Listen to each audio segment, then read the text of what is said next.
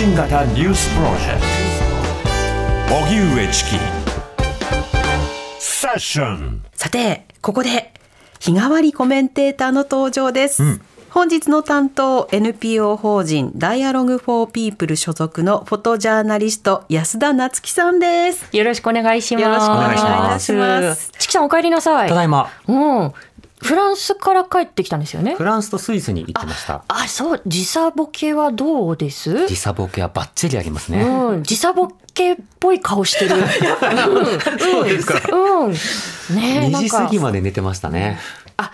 午後のね。午後の昨日は。昨日も今日も。あ、そうなんだうん。でもこんなにぐっすり眠れるのが久しぶりなのあ、で、そ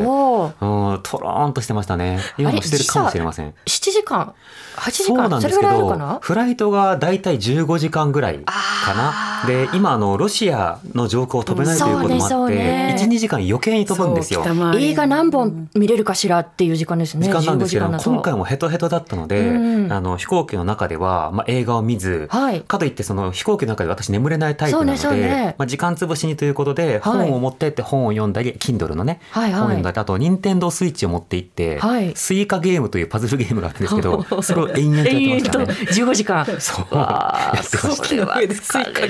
た。うん。まあ、おかげでハイスコアいったんですけれども、すごい。でもうん。目も疲れるし肩も凝るしね、そう。15時間フライトだと。しばしば立ってうん。屈伸したりとか、うん。あとはその、まあ、いろいろとこう揉んだりとか、うん。で一緒にあの今回あのリサーチに行っていたのが医者のグループお医者さんのグループの方と一緒にあのスタディーツアーということで行ってたんです、はいはい。あの海外の性教育とかうん。中絶とか、そうしたものについてどういった取り組みがあるのかを知るということで、うん。そのお医者さんたちに具体的にあのエコノミークラス症候群の対策はこうでねっていうことを なるほどね。もうじゃあもうバッチリレクチャーされた後なんですね これは。そうなんですよ。まあ、だから健康的ではありましたね。そうですね。だから、まあ、それぐらいの時差だとねこう時差ボケにこう慣れるまでにね、78日こうかかるっていうこう説もあるので、うんまあ、ゆっくりゆっくり疲れを取ってください忙しいと思いますけれど。安田さん代打ありがとうございました。はい、こちらこそお邪魔しました。聞いてましたよあありがとうございます。うんまあ、非常にねこの先週も今週も大変な状況の中ではありますけれども、えそんな安田さんといろいろ伝えていければと思います。はい、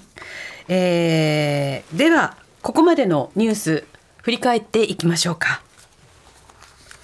イスラエルを訪問しているアメリカのブリンケン国務長官はバイデン大統領が18日にイスラエルを訪れると記者団に明らかにしました。ネタニヤフ首相と会談し連帯を改めて表明するとみられイスラエル軍によるパレスチナ自治区ガザへの地上侵攻作戦についても意見を交わすということです。中国が掲げる巨大経済圏構想一帯一路の国際会議に向けロシアのプーチン大統領ら要人が続々と北京に到着しています。プーチン大統領は開幕式でスピーチを行うほか18日には習近平国家主席と会談する予定です。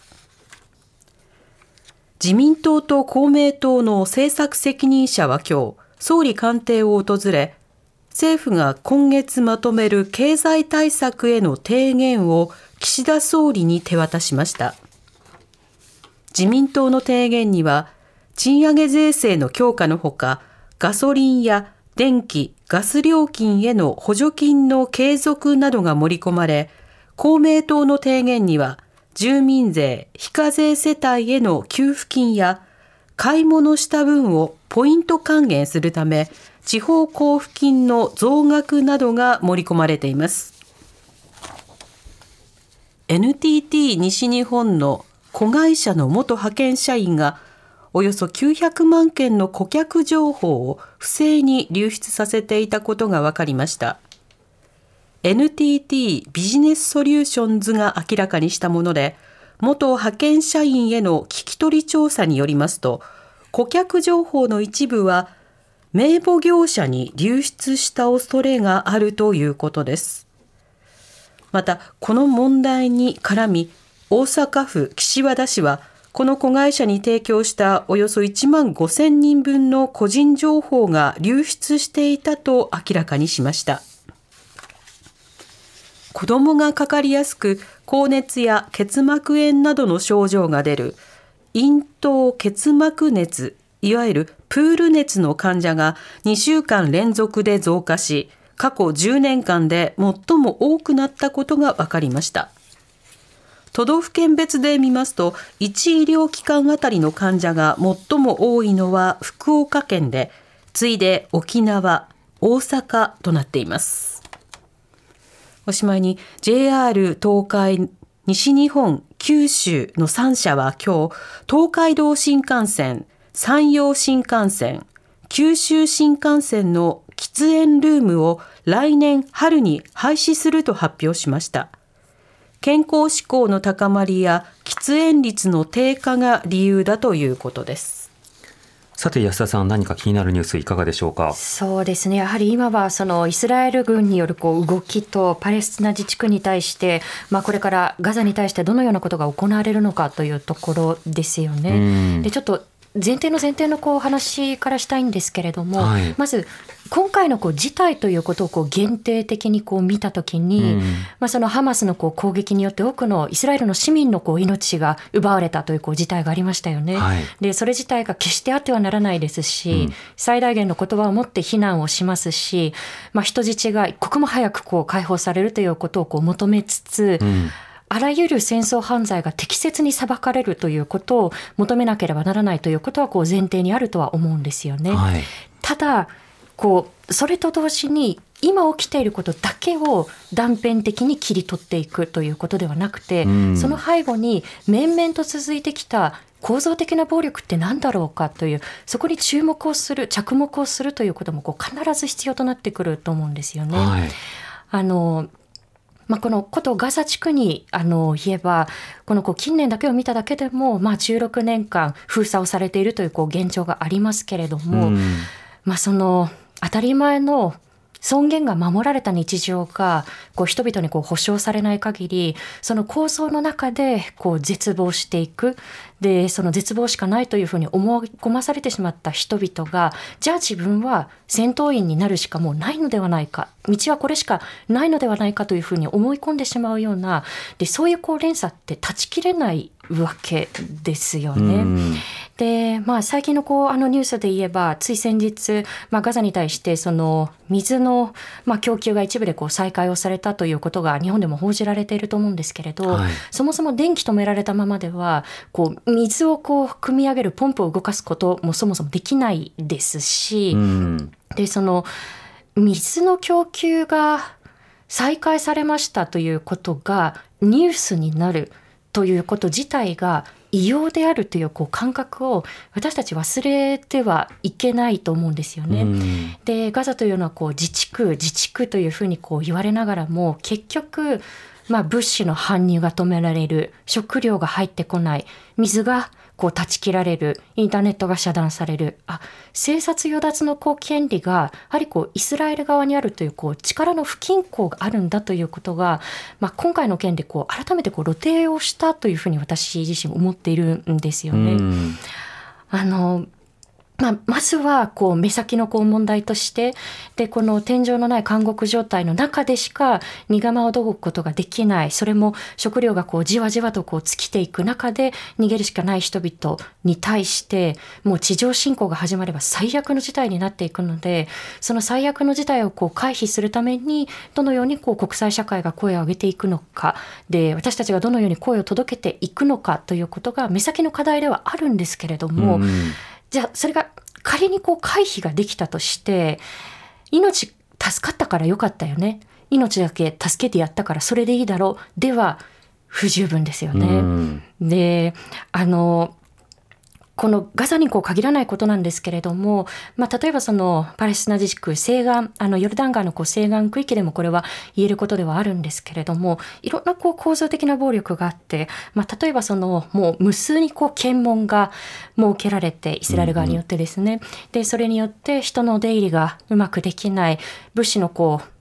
運びというもの運搬というものが、まあ、制限をされていくそうすると経済が成り立たない状態に人々が追い込まれていきますよね。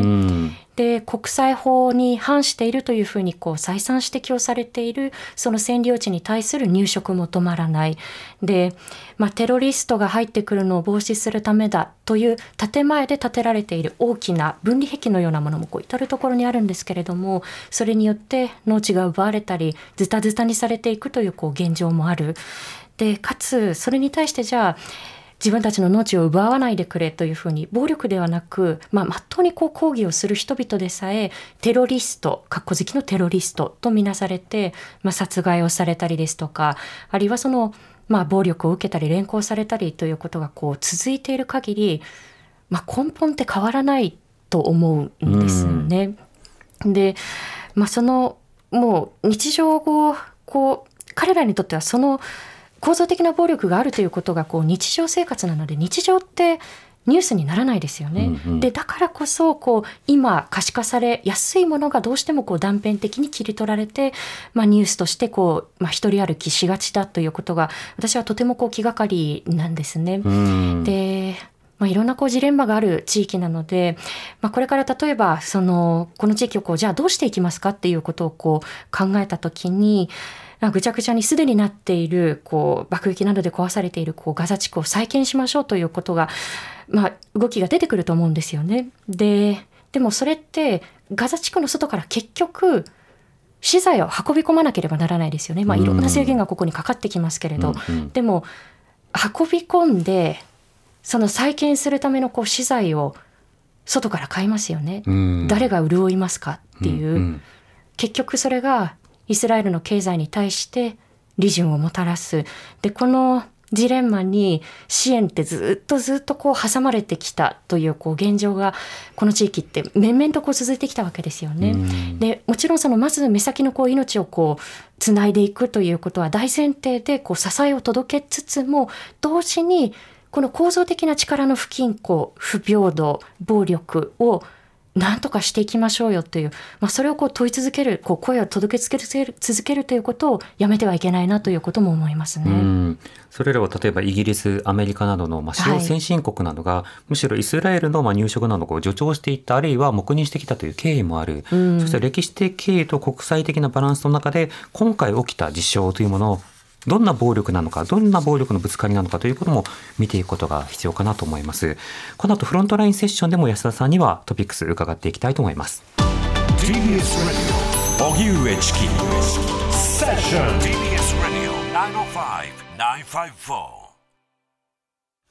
ここからはフロントラインセッション日替わりコメンテーターに今一番気になるトピックスについてお話しいただきます。今日はフォトジャーナリストの安田夏樹さんです。よろしくお願いします。よろしくお願いします。お願いします。さて安田さん、今日はどんなテーマでしょうか？はい、引き続きなんですけれども、ガザ地区から届いた声を皆さんにご紹介していきたいと思います。うん、あの私自身がガザを最後に訪れたのが2018年の2月なんですけれども、まあその後同じダイアログフォーピープルに所属をしているこう佐藤圭も現地にこう取材をを重ねていたりして、うん、でいろんな声が私たちのこう団体にもこう届いてきたんですけれどもあの今この緊迫した事態の中でじゃあ具体的にどんな声が届いているのかということを皆さんに改めてお伝えをしていきたいと思います。はいはい、あのまずですねあの幼い子供がいる女性のこう声を皆さんにお伝えしたいと思うんですけれども、うん、まあ、あのこれまでもこう空爆がガザに対してこう行われるたんびに今どうしてるっていうふうにこう声をかけると赤ちゃんを抱いてキッチンに閉じこもって震えているんだというこう連絡が来たりということがあったんですけれども、うん、あの今回のそのガザに対するイスラエルにとってのその報復攻撃が始まってからはこう連絡がつくたびつくたび大丈夫まだ生きてるよっていうこう連絡にそれが変わって、まあ、それもこう残念ながら今あの途切れ途切れになっていきました。うん、で、まあ、とにかく幼い子供をこう連れているということもあって家族の安全のために命のために自分が何もできることがないということ自体がとても悲しいという声を、まあ、彼女は届けてくれています。でもう一方、えー、アイサールというこう青年なんですけれども彼はあの10月の11日にあの録音したボイスメッセージをこう届けてくれました、はい、でその時点ではもうとてつもない量の爆弾が自分たちにこう降り注いでいてでしかも状況は日に日に悪くなっているんだというこう声だったんですけれどもあの彼はですねあのお年を召していらっしゃるあのお母さんが一緒にいて、うん、でそのボイスメッセージをこう送ってもらってから数日間全く連絡が取れなかったんですね。うんうん。あどうしてるかなどうしてるかなと。特にその北部からこう退避をしなさいというふうにこう、イスラエル軍からこうアナウンスをされているね、一方的にね。こう言われてますけれど南から北の端まではこう40キロ以上あるわけですよね。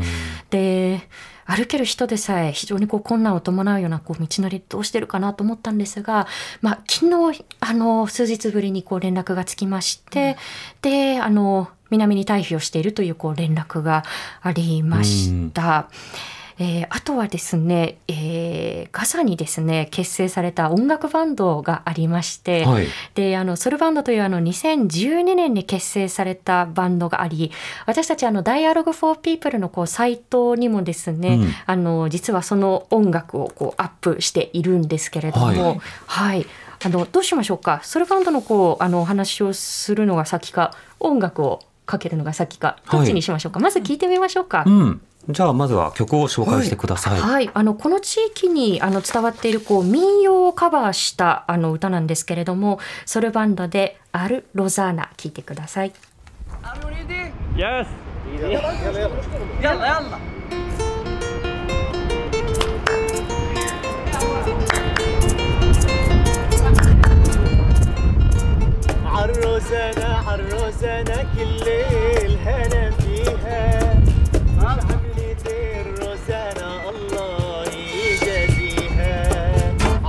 عروسانا عروسانا كل ليل أنا فيها. وش الروزانا الله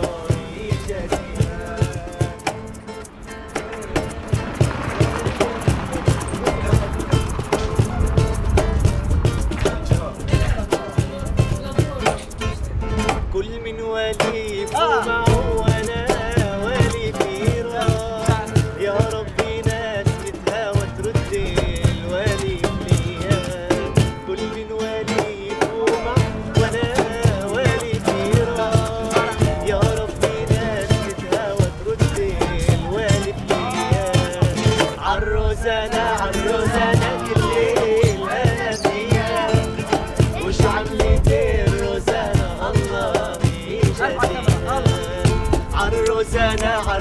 أنا كل الهنا فيها مش عليك زنا الله. يجازيها مزق مزق عالروزانا عالروزانا كل الهنا فيها وش عملت الروزانا الله الله الله الله. الله آه. آه. ンドで「アル・ロザーナ」というこう曲でした。うん、あのまあ、この演奏しているこのこの曲はあのこの地域でですね20世紀の頭頃にあの飢饉が発生した時に、まあ、到着したイタリアの船がアル・ロザーナというこう名前だったので、まあ、そのことについて歌ってった伝統民謡なんだそうなんですよね。であの実際にそのガザで演奏しているところをこう私たちの「Dialogue for People」の YouTube にあの、ミュージックビデオのような形で、えー、ガザのこう風景とともにこうアップしていますので気になる方はぜひ見ていただければと思います。はい、でもイスラムの特にその原理主義などにおいてはその音楽などはこう一切禁止されたりするじゃないですか。でハマスなどはどうなんですか、ね、アフガニスタンのねこう、あのタリバンなんかそういうこう政策を取ったりしますよね。そうなんです。あのこう大事なところをあの聞いてくれてありがとうございます。まあ、そもそもそのガザの中でこう音楽をするってとてもこう不便で、うん、まあ、例えばその西岸地域の方にヨルダン川のこう西岸地域にこうおいでよライブにっていうふうに言われても、まあ、許可が下りなかったりというこう対外的なこともありますし、でそれに加えてやはりこう、まあ、ハマスがいわゆる、まあ、彼らのこうにとっての伝統ではない音楽を、まあ、反社会的というふうにこう見なしたりするので、まあ、彼らのガザの中でのその、まあ、コンサートのようなものが何度かこう中断させられてしまったということもあって、まあ内的にもこう外的にもとてもこう困難を抱えていたので彼ら一度トルコに拠点を移したんですよね。バンドの方々が。そうなんです、うんうん、なのでもうてっきり私はこうトルコにいるものだと思って彼らは大丈夫だと思っていたんですけれどもあのしばらくこう連絡が取れていなかった私たちから連絡を取っていなかったんですけれどもふっとこう彼らのこう SNS を見たらガザの中にこう戻ってってたんですよね。で今あのメンバーたちがこう真っ只中にいるということであのメンバーのこう浜田さんがですね、はい。私たちにこう直接届けてくれたこうメッセージではないんですけれどもあの浜田さんのこうインスタグラムにこうメッセージのこうビデオ動画をこうアップしていまして、うん、少しあのそれをこうご紹介したいんですけれども、えっ、ー、とあなたの親や兄弟や娘や息子がガザにいたらと想像してください。もうたくさんだ、もうたくさんだというこう声とともに、この部分ちょっとだけ逆になりますけれど、え国際法なんてもはや意味をなさない、えこれからこれは2023年に起きていることなんだよって。で、皆さん行動してください。少なくともガザについて語ることをやめないでくださいというこうメッセージ。でこれがあの2日前にこう投稿された浜田さんのメンバーの方のこうメッセージなんですけれど、うん、あの昨日の時点でもあのバンドのこうインスタグラムの中に、えー、まだ生きてるよという投稿があの確認をできました。うん、あのちょっとだけあの彼のこう言葉にあの補足をしたいんですけれどももし自分のこう大切な人がこうガザにいたらというこう想像力を持つということももちろん大切なんですけれども自分の家族でなくても自分の友人でなくても自分のこう大切な人でなかったとしてもどんな人にも起きてはならないことがあるし、うん、どんな人に対してもしてはならないことがありますよね。うん、でこの人は人権認めるけれどこの人は何かの対価だったら人権認めてあげるよっていうこう恣意的な線引きって本来あってはならないですよね。うん、だから自分のこう大切な人だったらというふうにこう想像するということはとても一歩としては大切なことではあるんですけれどもその先のこう想像力をこう及ばせたいなというのがあの私自身の彼のメッセージをこう受けてのこう感想なんですね。でさっきあのチキさんがあの言及してくれた通りあの先週ありがたいことに、まあ、チキさんが取材中にこのラジオの中で代打をさせてもらって。まあ、パーソナリティとしてその、まあ、特集もこうこのパレスチナで今こう起きていることをあの特集をしたんですけれどもあの番組でもちろんその出演者の方々がこう大切な声を届けてくれてその全てが重要なことではあったんですが、やっぱり番組が終わった後にこうしてこう東京にいてで声を届けるだけでいいんだろうかっていうことものすごくもどかしかったんですね。でその時に番組終わるこう直前ぐらいにさっき皆さんにこうお話をした幼い子供を連れた女性がメッセージをくれて、うん、ラジオで話したんだよっていうふうにこうお話をしたら、うんうん、That's the best thing you can do. それはあなたができる最善のことねっていうふうにこう彼女はあの答えてくれました。だからやっぱりこう彼女のこう言葉にあの答えるとすれば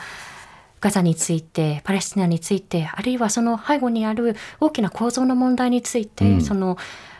語ることをやめてはいけないというかやめたくないなということは率直に今思っているところですね。うん、そこには他人がいる。でもその他人は人である、うん、そのこと自体にまずは共感と倫理観を持ってほしいなということはありますよね。そ、ね、こにいるのはあなたの家族でも友人でもないかもしれないけれどもならぬことはならぬのだということは伝えたいなと思います。うん、いや本当にあの先ほどね皆さんにこう音楽を聴いていただいて感じていただけたらなと思うんですけれどもこれから今空爆をされていたりこうこれから地上侵攻にこう踏み切られようとしているところというのは何もない更地ではないんですよね。うん、そこには人のこう生活が根付いていてささやかながらバンド活動があったりこうカルチャーがあってあ人間がいるんだ一人一人のこう命があるんだということを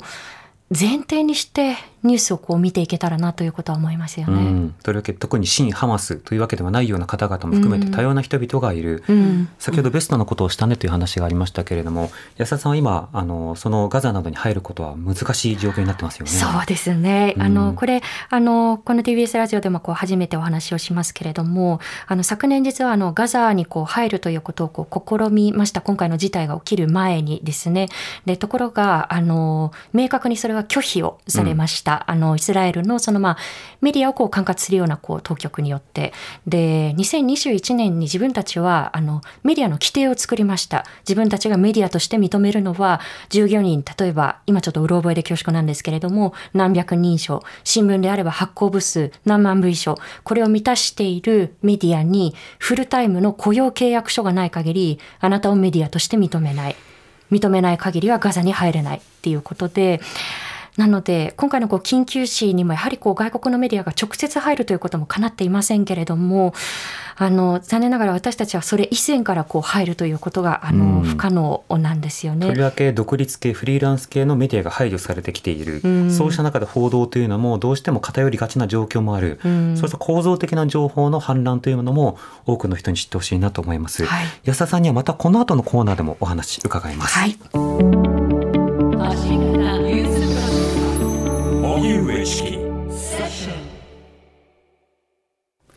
ここからはセッションポストスクリプト。ポストスクリプトは PS 追伸のことで、コメンテーターの方から私たちやリスナーの皆さんへの追伸として、今おすすめのコンテンツ語っていただきます。はい。フォトジャーナリストの安田なつきさんにお付き合いいただいてますが、はい、はい、よろしくお願いします。はい、よろしくお願いします。今日の追伸は何でしょうか、はい、今ですね、実は、皆さんのお二人のこう目の前に、うん、クッキーと紅茶が用意してありまして、はい、最高美味しそう。あの実はですねこちらあの皆さんにこうカルチャーからこう知ってもらいたいなと思ってこうご紹介したいんですけれども、うん、あの仙台にこう拠点がありますパレスチナオリーブという会社が販売しているこう商品でして、はい、あのパレスチナのオリーブオイルで作ったこれはクッキーを作っているのはあの仙台のこうお店なんだそうなんですけれども、うん、そのパレスチナのオリーブオイルで焼いたサクサクとしたクッキー。あの紅茶はですね私たちあのヨルダンにねこうチキさんとこう一緒に行ったので、うん、なんとなくわかると思うんですけれども、はい、クッキーと甘いこう紅茶を一緒に飲みながらおしゃべりをするってもう定番じゃないですか、うん、甘い紅茶か甘いコーヒーか。そうそう。甘さがすごい。そう。でもこうね、結構汗かいたりしますからね、はい、それでなんかこう補給するみたいなところはあると思うんですけれども。であの後でまたご紹介しようと思いますけれども南部さんの目の前にはボトルでそのオリーブオイルそのものと、はい、それからヨルダン川西岸地域で作られているパイリス、はい、あのオリーブオイルで作った石鹸ザクロのエキスがねちょっと入っているそうなんですけれども、うん、もう置いてありますが、ね、せっかくあの紅茶とクッキーが目の前にありますので、はい、ちょっと試食をしてみましょうありがとうございます。はい。あのセッションこの時間帯一番お腹すくんです。ですね、パーソナリティが。仕上がってみてください。じゃあお二人の食レポをぜひお願いします。あ、サクッという音が うん、おいしい。食べてる音が伝わるかな皆さんに。しっかりとサクサクで。でもバターとかバターオイルかの香ばしさがすっごい鼻の中にこう上がってきまして、うん、で甘さもしっかりとあって。いやこれがうん 美味しいとねこう言葉が出てこなかったりしますからね。なんで二口目に普通にナチュラルに行こうとしてリポートをやめてしまいました。人は喋ってんなと思って ボリボリ食べてましたけど、うん、美味しい。ね紅茶も合いますよね。紅茶とぴったり。そうなんです。あのちょっとですね、あの皆さんにこう生産者団体さんをご紹介しますと、うん、ぜひはい、あのシンディアナというあの、えー、ガラリア地方とそしてワディアーラ地方を中心に活動しているというあの生産生産者団体で、うん、あのアラブのパレスチナ女性とそしてユダヤ女性が中心になっている非営利組織だそうです。であの契約農家さんそれから加工場で働いているこう女性たちだったり、あとは運営スタッフ合わせて約150人が携わっているということでした。ね、なんかこうこういうコンセプトにですねこのあの仙台に拠点を置いているパレスチナオリーブの皆川真代さん代表の方なんですけれども、うん。があの共感をして、まあ、平等に共存できる社会の実現を目指すという、まあ、そういうことにこういいなというふうにこう思い、1998年からオリーブオイルの輸入と販売を始めたそうです。あのいろんなお店にあの置いていらっしゃったり私はあの、えーメールであのオンラインでこう注文をして、今回はあの購入をさせてもらったんですけれども。あのね、こういう時だからこそあのカルチャーからこう知れるっていうこう間口を大事にしておきたいですよね。そうですね。あのどなたもやはりその食べるということで生きているわけですけれども、うん。その食べるということを通じて、まあ、いろんな食べ物って実は国境がないじゃないですか、はい。隣国とかいろんな文化圏で同じ料理を実は楽しんでいたり、うん。アレンジを変えていったり作る側もそういったレシピをこう学んでいってどんどんどん移動していったりということもあるし、うん。今の話でもそのユダヤの方とパレスチナの方とでこう作っていくっていうコンセプト、うんすごい大事ですよね。そうなんですよね。うんえー、ツイッター改め X で長野さんありがとうございます。ありがとうございます。す。昨日ガザの状況をつぶやいていらした方がシェアしてたパレスチナの刺繍も素敵だったなとあそう。いふうにい今私見ててこのカバン欲しいと思ったあのでパレスチナオリーブのねこうカタログにね、こう細やかなものがあって、はい。私も実は一つ今日持ってきているんですけれども、刺繍すごい。そうなんです。薄茶色の生地にですね、うん。水色を中心にして青と白のこう刺繍が細やかにはい細やかにこう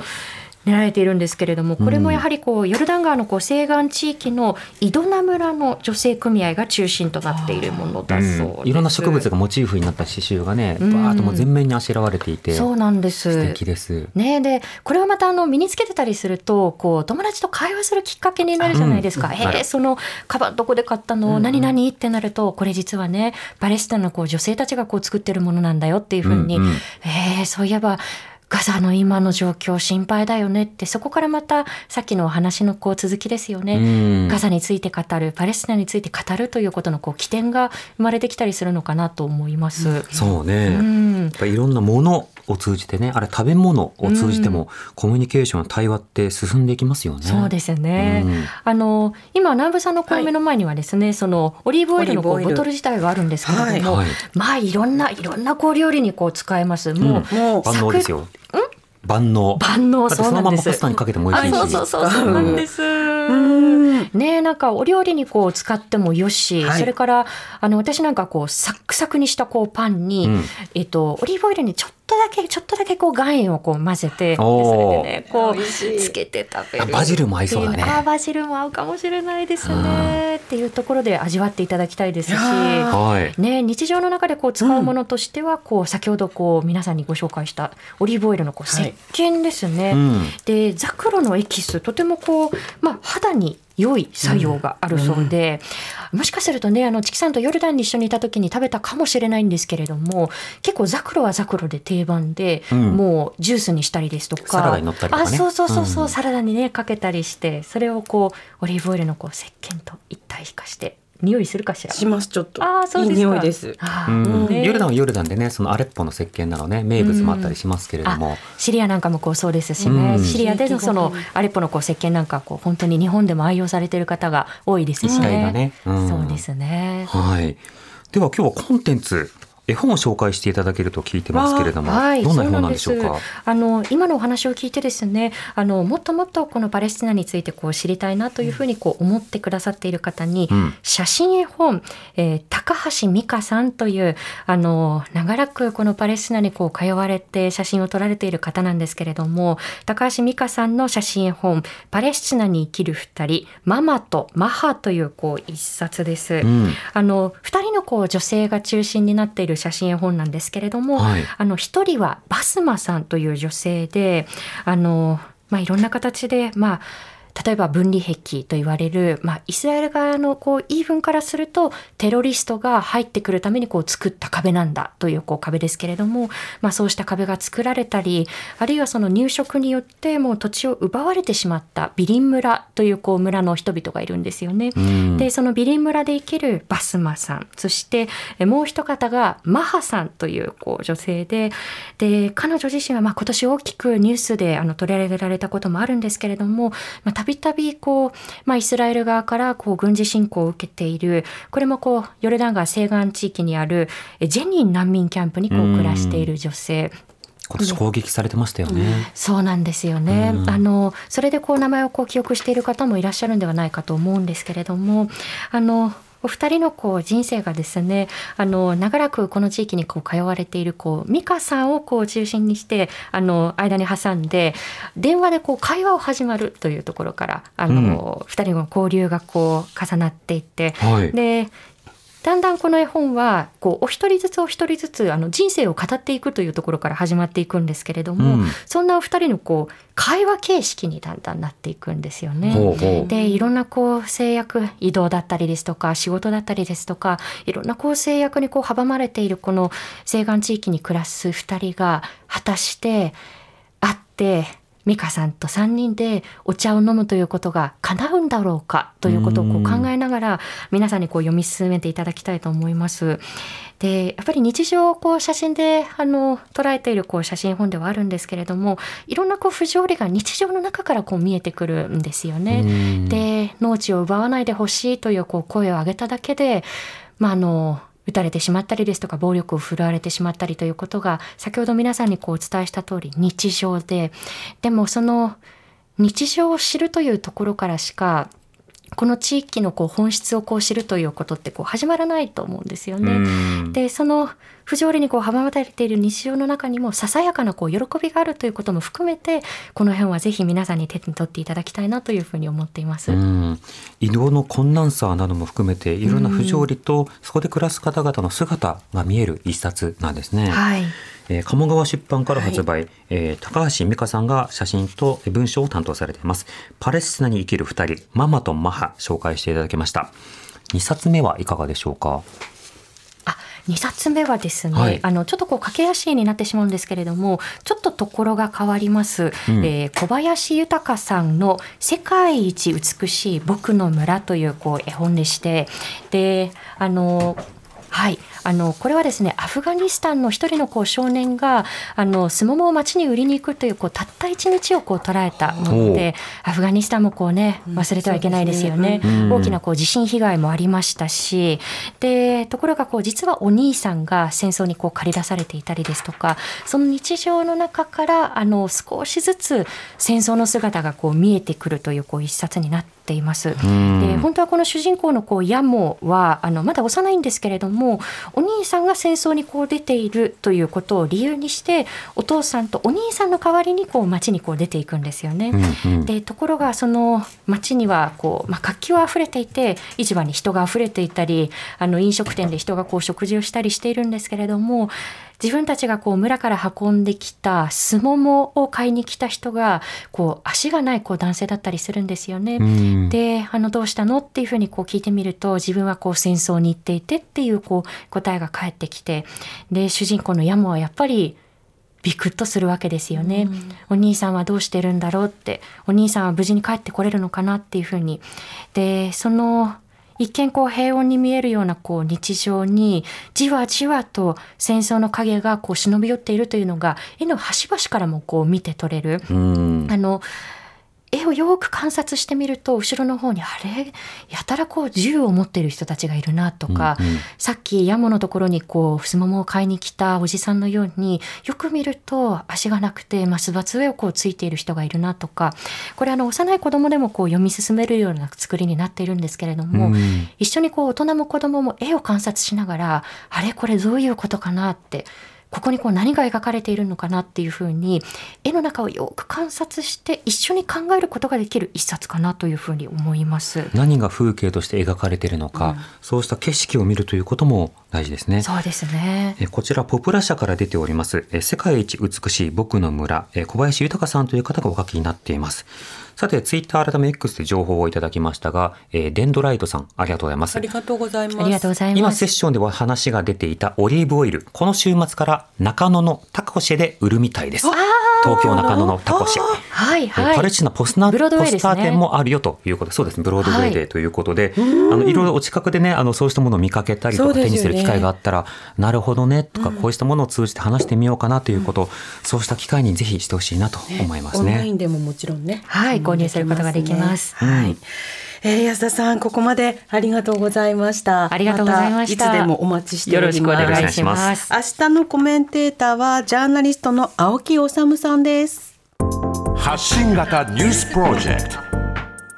荻上チキセッション